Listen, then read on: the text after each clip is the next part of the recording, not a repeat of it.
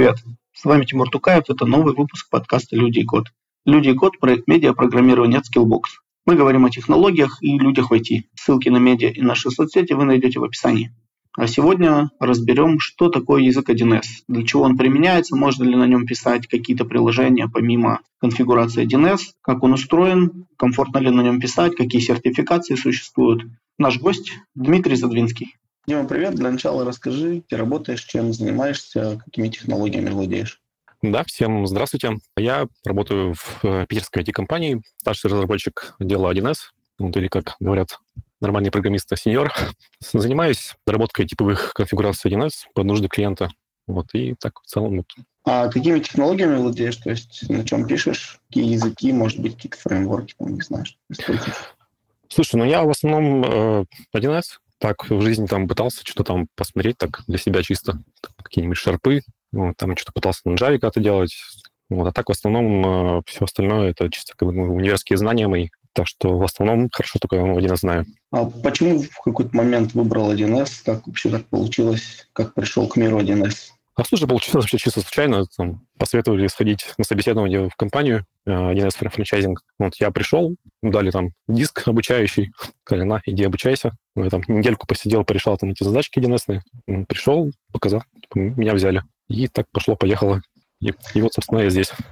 А пытался как-то выйти из этой экосистемы где-то еще что-то? Или, в принципе, все более-менее? Слушай, да, я раньше жил в Петрозаводске, в Карелии, потом переехал в Санкт-Петербург. Мне поначалу совсем не понравилось вообще 1С, там как все происходит. Наверное, из-за того, что я был не чисто разработчик, а там занимался сервисом. То есть очень часто вход в 1С лежит как раз через все вот эти вот сервисные работы, там поездить по клиентам, поустанавливать коробки эти здоровенные желтые. Вот. Также там сидел на линии консультации, то есть это когда там тебе звонят бухгалтера, вот, и ты должен там без каких-либо знаний попытаться помочь человеку разобраться в чем-то. Вот. Мне это не очень понравилось, переехал в Питер, сказал, все, хорош, давай что-нибудь другое попробуем. Начал там искать на HeadHunter разные эти вакансии. Не пошло совсем. Вот, стоило только выложить там свое резюме по 1С.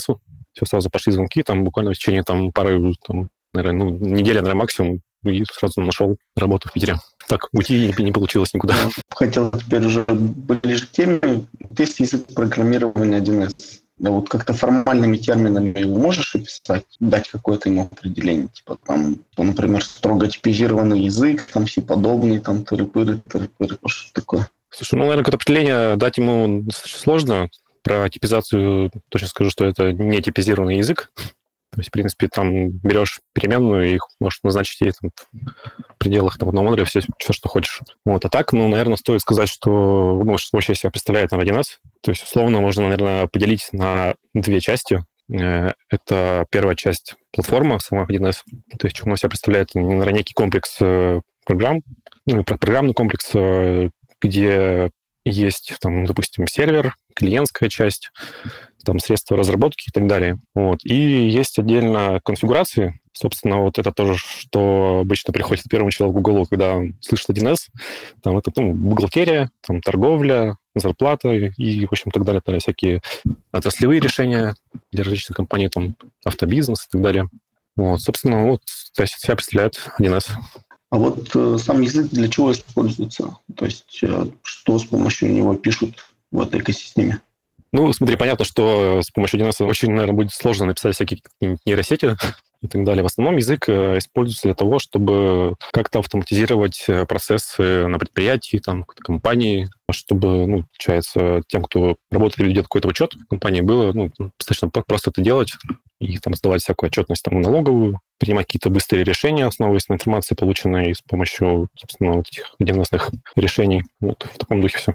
Получается, что в этих конфигурациях, 1С бухгалтерии и так далее, есть какие-то свои встроенные, условно говоря, визивик, средства для автоматизации или преднастройки каких-то действий. Но есть, я так понимаю, более сложные задачи, в которых этих визивик возможностей не хватает. Тогда берется язык 1С и пишутся какие-то связки, да, которые могут какие-то внутренние действия внутри вот там 1С платформы каким-то образом автоматизировать. Или также с помощью этого языка автоматизируются какие-то внешние связи этих конфигураций, не знаю, там, с принтерами, с какими-то другими программами, с браузерами, там, с Word и так далее. Слушай, ну да, смотри, как бы есть, грубо говоря, режим работы 1С предприятия как конфигуратор. Вот это, ну, то же самое, что там IDE. То есть разработчик заходит в конфигуратор и начинает там, собственно, конфигурировать систему. Естественно, там есть возможность интеграции с внешними системами. Вот, а так, ну, в основном, считай, ты большинство времени проводишь именно в конфигураторе в этом и там пишешь, разрабатываешь какие-то уже типовые решения, либо там разрабатываешь какое-то свое. Может быть, ты сталкивался с какими-то примерами необычного применения языка 1С? Может, кто-то, там, ну, не знаю, может, есть какое-то движение внутри, там, среди 1С-ников такое по фану, там, не знаю, написать на 1С там какую-нибудь штуковину, которая вообще к миру 1С не относится. То есть вообще теоретически на этом языке можно написать что-то и там, скомпилировать то, что будет использоваться не внутри платформы 1С, а какую-то там стороннюю программу, может, десктопное приложение, там, не знаю, чат-бот. Нет, такой функции 1С, к сожалению, нет.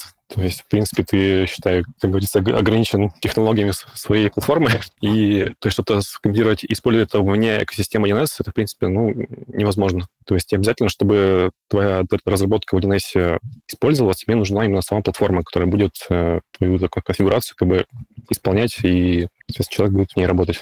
Самое, наверное, ну, может быть, есть какие-то, не знаю, компании людей, которые пытаются что-то придумать прикольное. Но я таких не знаю, но в своей практике чисто по фану я пытался сделать змейку на 1С. Вот, наверное, таких самых популярных фановых развлечений. Вот там видел, по-моему, Тетрис делали чуваки, вот, змейки всякие. Ну, достаточно костыльно и некрасиво выглядит, конечно, но так, чисто ради фана можно попробовать. А вот, ну, есть в мире 1С такое понятие, как стандартная библиотека. Ну, обычно там в языках есть такое понятие, как стандартная библиотека. И если есть, то какие функции, не знаю, ну, вот, что умеет там язык 1С, словно говоря, из коробки, вот голый язык 1С? Слушай, ну, как правило, голый он нигде не используется. То есть, опять же, обычно берется какая-нибудь типовая конфигурация, которая написана была либо самой 1С, либо какими-то компаниями франчайзи, которые также могли взять какое-нибудь типовое решение и доработать его там под... немножко расширить его функциональность. Вот. Конечно, есть примеры, которые там написаны полностью с нуля. Вот. Ну, как правило, там тоже обычно используются, как сказал, библиотеки стандартные. Вот. А сама стандартная библиотека, она, ну, это, в принципе, то же самое, что конфигурация. Только там, ну, есть свой набор там модулей, различных подсистем, которые в основном очень много где используются. И, в принципе, если ты 1С-ник, то ты по-любому сталкивался с этими библиотеками, даже, как бы, может быть, и не понимая этого. Вот. А так вот из таких самых популярных библиотек, там есть библиотека стандартных подсистем, она, в принципе, почти везде, наверное, используется. Есть библиотека там подключаемого оборудования, это вот в основном как раз-таки для всяких там торговых предприятий, то есть, ну, где там типа кассы, сканеры, вот эта вся штука. Вот. Отдельно есть там библиотеки интеграции с разными системами. Вот. Но в целом они представляют собой как конфигурация. А кто все эти библиотеки делает? Выпускает 1С или какие-то там франчайзи, или, может быть, есть какая-то даже культура, ну, такого, там, условно, 1С open-source внутри этого сообщества, когда просто разные разработчики это делают, выкладывают в свободный доступ? Слушай, не скажу, кто их делает, вот, но выкладывает их сама компания 1С. То есть там есть определенный сайт у них, называется Users. Ну, там, в принципе, все эти библиотеки, они лежат, если ты как бы имеешь доступ на этот сайт, то можешь скачать их. Вот смотри, ну, насколько я знаю, у языка 1С есть две версии. Русская, условно, да, и английская. И вот на твоей практике какая чаще используется и почему? А какая реже и почему тоже реже? Слушай, ну, много кто ругает 1С за русский язык, конечно. Постоянно, типа, как вы там можете писать на русском и так далее. В целом, тебе никто не запрещает писать на английском. То есть для этого вообще ничего не нужно делать, просто переключаешь раскладку и пишешь. То есть сама платформа, она поддерживает как и русский язык, так и английский. Причем самый в чем, ну, прикол, там есть некоторые операторы, есть в языке такая штука, как, ну, запросы 1С-ные. Там есть такой оператор, называется есть null. И, короче, чтобы его написать, ты должен будешь переключить раскладку клавиатуры. То есть там часть написана на русском оператора, часть на английском. Почему сделано так, ну, не совсем понятно. Вот, и в целом, наверное, не очень удобно. Вот, а так, в принципе, есть конфигурации, написанные полностью на английском языке. Они достаточно редки, там, вот я за свои 10 лет разработки видел только одну такую, вот, но достаточно опыт интересный на ней работать. А так вообще, почему в основном на русском? Ну, потому что, во-первых, так исторически сложилось. Это у нас компания российская, и в основном все продукты напишут именно для российского рынка. Там сейчас, наверное, наверняка есть попытки выйти на какие-то западные рынки. Там есть курации, которые поддерживают интерфейс на русском и на английском языке. Вот. Ну, а также, наверное, связано это с тем, то, что когда ты разрабатываешь какие-то очень специализированные, ну, где существуют прям профессиональные термины различные, их очень сложно перевести на английский язык. Соответственно, если ты очень хорошо не владеешь английским языком, ты будешь очень много времени терять на то, чтобы твой код как-то перевести на английский. Потому что те же, там, например, какие-нибудь счета там, и так далее, ну, ты как бы этого не знаешь, будешь тратить время на перевод. Ну, поэтому, скорее всего, вот, используется русский язык в основном. А есть ли вот какой-то тулинг в системе 1С? То есть, я не знаю, какие-то IDE, отладчики, там, линтеры и так далее, какие-то средства для разработки? Ну, смотри, как я уже сказал, слышал слово конфигуратор. Вот это своего рода IDE внутреннее. Там, в принципе, есть все инструменты для разработки, то есть редактирование модулей, есть свой репозиторий можно создать. Вот, но 1С сейчас, они также ведут параллельную разработку. Есть у них такая штука, как EDT, переводится как Enterprise Development Tools. Это, грубо говоря, Eclipse. Ну, не грубо говоря, это есть Eclipse. Вот, там, как бы, ну, и все фичи Eclipse, то есть там и гид есть, и как бы, все можно. Вот, если, как бы, хочешь считать себя наиболее продвинутым программистом, то, ну, можешь перейти туда.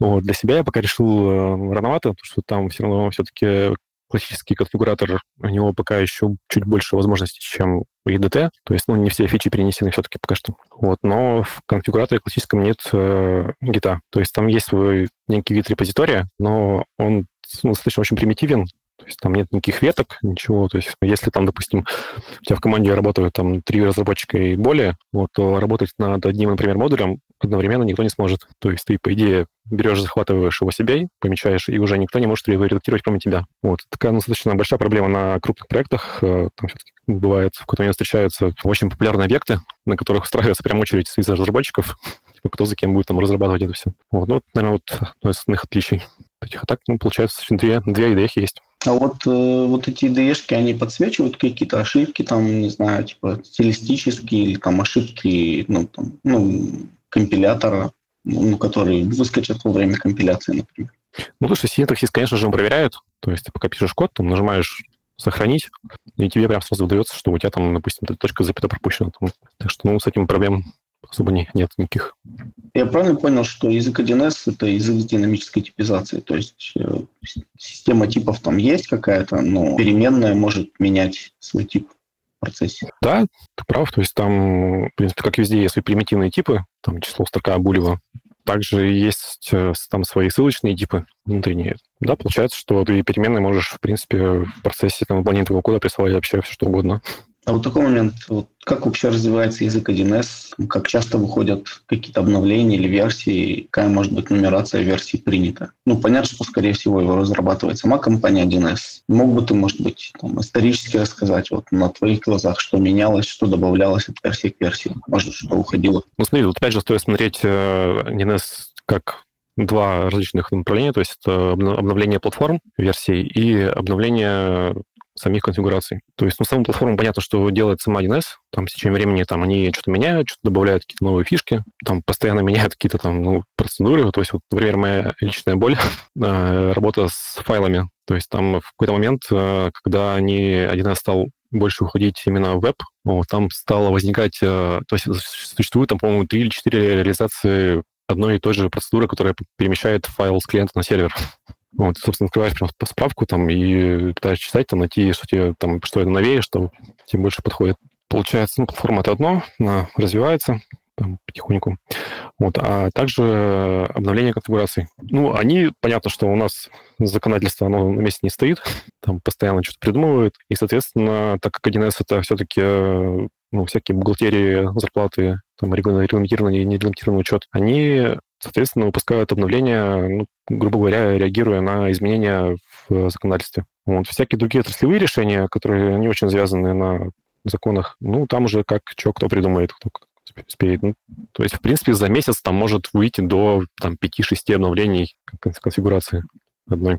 Там, получается, обновляться на каждую не обязательно, то есть все-таки есть какие-то ключевые релизы, ты через сколько-то можешь там перепрыгнуть. Вот. А вот такой момент, ну вот я имел в виду, что, например, в самом языке появляются новые функции, там, не знаю, новые какие-то там, операторы, может быть, старые операторы уходят совсем какие-то, типа, как ненужные уже. Вот такие вещи случаются. Да, конечно, там, ну, вот, например, из новой фичи, там, я узнал, есть в 1С такое понятие, как ссылка, и у нее есть свой идентификатор. Вот раньше, например, в языке запроса ты этот идентификатор получить никак не мог, там тебе приходилось получать, грубо говоря, выборку из этого запроса и ее еще дополнительно обрабатывать в коде, то есть получая идентификатор. А сейчас же они теперь добавили такую возможность. Вот, и вот лично как бы мне в всяких интеграциях, там, например, где идет связь, там, синхронизация между системами по какому-то идентификатору, это очень удобнее стало намного. Это вот таких примеров. Ну, да, так, ну да, постоянно что-то добавляют, что-то обновляют, что-то переделывают. А вот не было ли попытки у самой компании 1С вот затащить в свою экосистему какой-то из универсальных языков программирования? Не знаю, Python какой-нибудь или еще что-то, и заменить им свой язык? Ну, слушай, не знаю. Мне кажется, нет. Но тебе, в принципе, в 1С есть такая возможность использования сторонних библиотек. То есть тебе, в принципе, никто не мешает взять там Sharp какой-нибудь, написать на нем свою там библиотеку небольшую и подключать. Ну, его нужно правильно писать. Там на сайте 1С есть там примерная инструкция, как это правильно сделать. Вот. И в целом ты можешь подключить ее как внешнюю. Вот. Тем более могу сказать, что это используется. То есть так делают. В основном я видел примеры использования такого подхода. Это именно скрытие, защита своего кода. То есть, в целом в 1С как бы есть возможность скрыть текст модуля. Вот, но она там такая, ты просто тупо код ставишь на него, и все. И есть там обработка, которая этот код взламывает. То есть ты буквально вводишь там первой строкой в Google, что там взломать там защищенный модуль в 1С, получаешь обработку, прогоняешь конфигурацию, она тебе выдает текст этого модуля. Вот. А так еще внешние библиотеки не используются для лицензирования. То есть есть как бы лицензирование от 1С самой, вот, но также всякие франчи, они обычно делают еще свои лицензии поверх 1С. То есть, например, есть какая-то типовая конфигурация, они там дорабатывают ее, добавляют какой-то свой функционал, и на этот функционал они вешают лицензию. И, собственно, проверка лицензии, она происходит именно вот в этом внешнем модуле, там написано, там, не знаю, там, на плюсах, на шарпе, вот, из примеров таких. Вот, а так, наверное, было бы странно писать под 1С, используя другой язык, потому что все-таки те, кто приходит в 1С, они навряд ли прям хорошо знают другие языки. Вот, и, допустим, если такой пришел... часть функционала реализовал там, во внешней библиотеке на Шарпе, например, то следующий человек, которого найму после тебя, наверное, не очень обрадуется этому. А есть ли там, в 1С мире понятие о красоте кода или какие-то там свои паттерны проектирования? Вообще, есть ли понятие ООП, там, функциональности или какие-то, не знаю, используются ли шаблоны, там, типа, не знаю, декоратор какой-нибудь, какой-нибудь солид, кис, явни, вот эти все штуки программистские?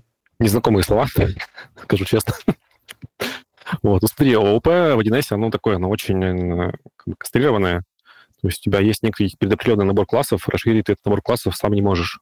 То есть уже ты из этого набора классов уже сам делаешь свои какие-то объекты и их расширяешь. Вот, про какую-то красоту кода, стандарт разработки, да, в 1С, конечно, есть там свой стандарт определенный. Он, кстати, всем, кто, если еще не читал, из 1С-ников советую почитать.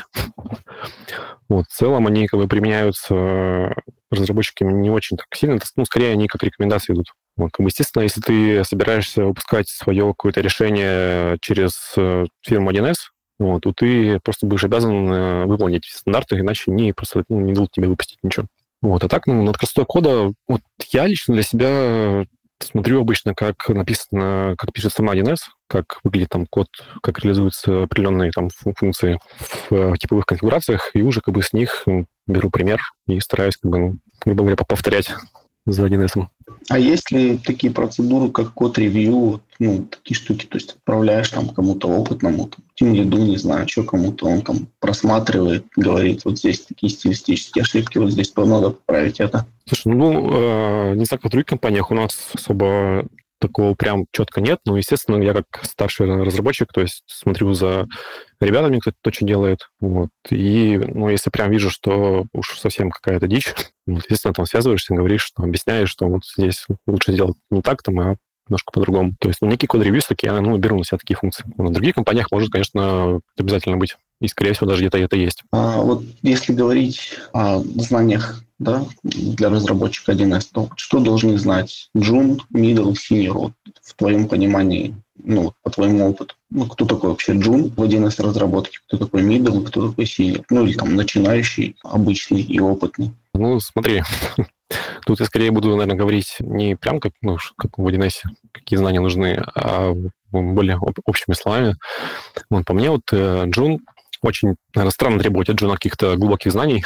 Вот, и в целом, наверное, все, что бы хотелось от джуна, это умение гуглить. То есть, в принципе, там, посидев там, неделю-две, поизучав язык, ты уже как бы можешь там пойти куда-то по собеседованиям, походить, посмотреть, кто там что спрашивает, кто что предлагает. Вот, и, в принципе, можешь устроиться куда-нибудь уже, начать выболеваться в 1С на тему.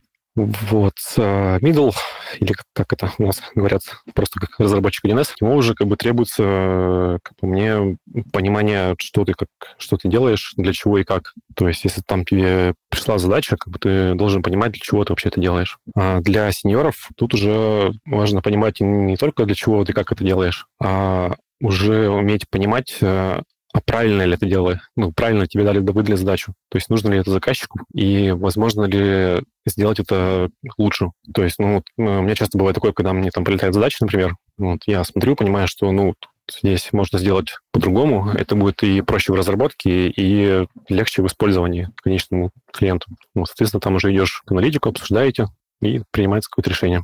Вот, наверное, так примерно. А вот то, что я услышал про синьора, получается, синьор, он, ну, опытный разработчик, он должен уже, я так понимаю, на языке бизнеса уметь разговаривать и может быть, бизнес-процессами какими-то думать. Я правильно понимаю? То есть не только код понимать, но и бизнес-процессы в компаниях. Слушай, ну да, конечно, потому что ты, когда пишешь код, как бы, ну, ты должен все-таки, ну, хотя бы немного, но разбираться в той области, под которой ты пишешь это все. Вот, я знаю, есть примеры 1С разработчиков, программистов, которые совмещают консультантство еще. То есть они как бы и туда-сюда могут. То есть они общаются с клиентами, и тут же и те могут разработать что-нибудь. Вот, ну, по мне, как вообще какие-то сверхлюди. Вот, но это опять же зависит от того, где ты работаешь. То есть если ты работаешь во франче, и у вас там есть четкое разделение на разработчиков-аналитиков, то тут, да, ты как бы больше все-таки сидишь в коде и с клиентами встречаешься очень редко. Вот. А есть как бы, ну, второй режим работа на самого заказчика. То есть, например, какие-нибудь крупные компании, которые могут содержать на свой отдел 1С для там, обеспечения поддержки своих там бухгалтеров, к примеру, вот, там, какого-нибудь склада, продавцов и так далее. Вот. И там ты уже выполняешь как бы, роль консультантов в том числе. То есть, и там ты уже, например, должен знать даже больше, чем какой-нибудь там бухгалтер, например.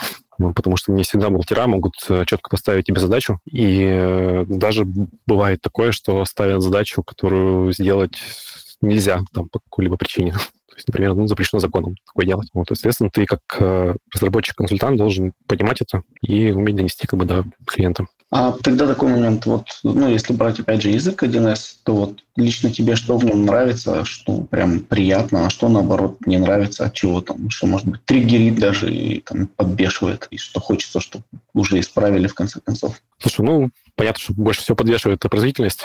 Вот, конечно, хотелось бы, чтобы это все работало немножко побыстрее. Ну, возможно, я очень многого прошу. Вот, а так, в принципе, ну, я такого ничего особо не выделял. Язык вполне себе нормальный инструмент для того типа задач, для которого он, собственно, был разработан. А вот на твой взгляд, ну, не на твой взгляд вообще, вот какие перспективы есть в работе 1С-программиста? Вот если я пришел джуном, как я буду дальше развиваться, какие дороги для меня будут открыты, может быть, какие развилки будут на карьерном пути? Так, ну, смотри, раз ты пришел джуном в 1С, как бы, значит, уже, ну, по идее, хоть как-то должен был, по идее, связаться с IT. Вот, особенно если когда идешь в разработчики, то, наверное, лучше все-таки иметь какое-то хотя бы образование профильное. Поэтому, вот, естественно, если ты пришел в 1С, то наверняка можешь забыть о том, чтобы там устроить какую-нибудь западную компанию, потому что все-таки в основном 1С используется именно только в России. Возможно, не знаю, наверняка может использовать где-то еще, но очень сильно вряд ли и очень точечно, скорее всего. Вот, а так, ну стандартная дорожка, то есть ты сначала джун, там сеньор. В принципе, если что-то не пошло в разработке, сюда там можно уйти на сторону аналитика, если как бы, тебе это больше по душе. А что считается круче, там, престижнее, денежнее, может быть? В плане?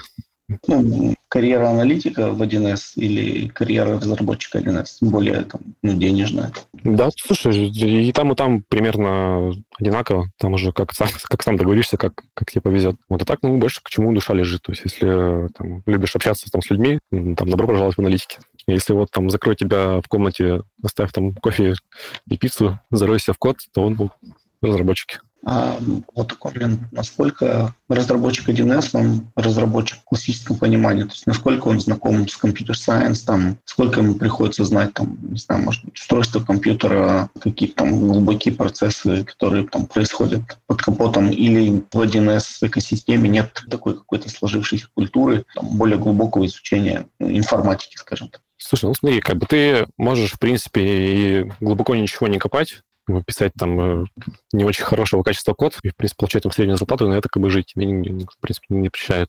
Вот. Лично мне кажется, что все-таки, если ты уже пришел в IT, и вообще, в принципе, на разработчика не обязательно 1С, то ты должен копаться вглубь и понимать, как оно все устроено, как оно все работает. Потому что, без этого, мне кажется, ты будешь не очень хорошим разработчиком. А тогда такой момент. Есть у вас какие-то базы данных и есть какой-то язык для запросов в эти базы данных? Или это все 1С, средствами 1С делается? Ну, смотри, у 1С есть несколько режимов работы. То есть есть файловый режим, когда это файловая база, и, собственно, в ней все там выполняется. А есть клиент-серверный режим работы. Это как раз-таки сервер базы данных. Вот. Под субы там обычно либо это Microsoft SQL. Сейчас очень часто стал использоваться Postgres. Также есть возможность IBM DB2 и Oracle. То есть, наверное, 4 основных баз данных, которые используются в 1С. То есть, в принципе, вы работаете с нормальными, серьезными базами данных, с обычными, не какими-то встроенными в 1С, какими-то своеобразными, а стандартными вполне. Смотри, да, но есть один нюанс. В 1С самому, когда ты пишешь код, как ты сказал, там есть язык запросов свой. Он очень похож на скульный. То есть, в принципе, все те же операторы, select, from, естественно, переведены на русский язык, звучит как выбрать из. И получается, когда ты пишешь запрос на 1С, там у них есть определенные различия с скульным запросом. У тебя сама платформа, она транслирует этот запрос в скуль базу и уже возвращает тебе готовый пакет данных, и ты уже с ним работаешь на стороне 1С. То есть такого прямого взаимодействия со скульными базами нет, и я тебе больше скажу, сама 1С, она запрещает какие-то прямые манипуляции с базами данных своих скульными. Да, это интересный нюанс. А такой момент. Например, я не знаю вообще компьютер-сайенс. Я не айтишник. И я захотел стать айтишником, и я увидел рекламу, увидел вакансии 1С, и говорят, можно даже без опыта научиться быть разработчиком 1С. То есть как вообще вкатиться в экосистему 1С? Что-то надо почитать, посмотреть, изучить язык, пройти какие-то курсы, или сразу можно как-то претендовать на то, чтобы попасть в компанию? Что, может быть, посмотреть, на кого-то подписаться? Есть вообще... Смотри, я, наверное, слышал такое, что порог вхождения в 1С очень низкий. Собственно, как сказал, как было у меня, просто пришел в компанию, мне дали диск с IDE, изучай. Ты, в принципе, тоже можешь если ты студент, например, посидеть, потыкаться в эту платформу, что-то пописать, какие-то примеры, небольшие задачки порешать. И в целом уже с таким набором знаний можешь пойти искать работу какую-то себе, на стажера, на младшего. Из того, что посмотреть, почитать, я тебе честно скажу, я особо никаких таких прям книг ничего не изучал, я в основном все на боевом опыте. А так если ты молодой разработчик, претендующий на позицию джуна, например, то, если ты помнишь, я говорил, что важно уметь пользоваться Гуглом, то есть, берешь, вводишь запросы в Google, ищешь, что тебе почитать. В принципе, информации достаточно много. Из таких какой-нибудь Инфостарт, например, очень много статей различных. Я сейчас на Ютубе нашел для себя интересный канал. И так, в принципе, до этого особо, не часто удается посмотреть, но тут прям на некоторые видосы их залип. Канал называется «Желтый клуб». Там чуваки ведут трансляции, обсуждают всякие вещи прикольные. То есть, довольно-таки для себя даже несколько полезных вещей узнал. А такой тогда момент. Есть ли в мире 1С разработки какие-то, знаешь, звезды, рок-звезды, известные разработчики, которых прям все знают? Есть ли какие-то свои, может быть, внутренние события, конференции, на которых выступают какие-то знаменитые ребята и что-то рассказывают о том, как правильно писать код, какие паттерны использовать и так далее? Слушай, да, конечно, проводятся конференции. Тоже Инфостарт ежегодно проводит конференции, где участвуют одни из самых таких крутых спикеров, рассказывают всякие прикольные вещи, свой опыт делятся. Ни разу не был, наверное, прикольно. Так прямо из каких-то звезд я поименно тебе не скажу, что не особо тоже со всем этим слежу.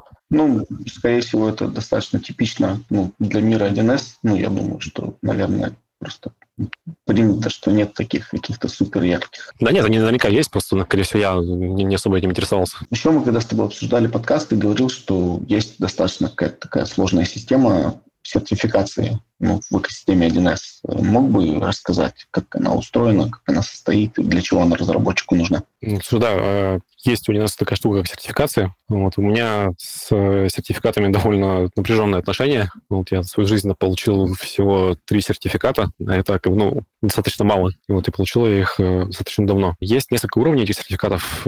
Первый из них, самый базовый, называется 1С профессионал. Начало 1С профессионал, и там уже по тому, в какой конфигурации ты его сдаешь, например. То есть там 1С профессионал там, по бухгалтерии, там 1С профессионал по торговле и так далее. Вот. Для разработчиков, не только для разработчиков, для аналитиков, наверное, тоже, существует 1С профессионал по платформе самой. Как по мне, абсолютно бесполезный сертификат.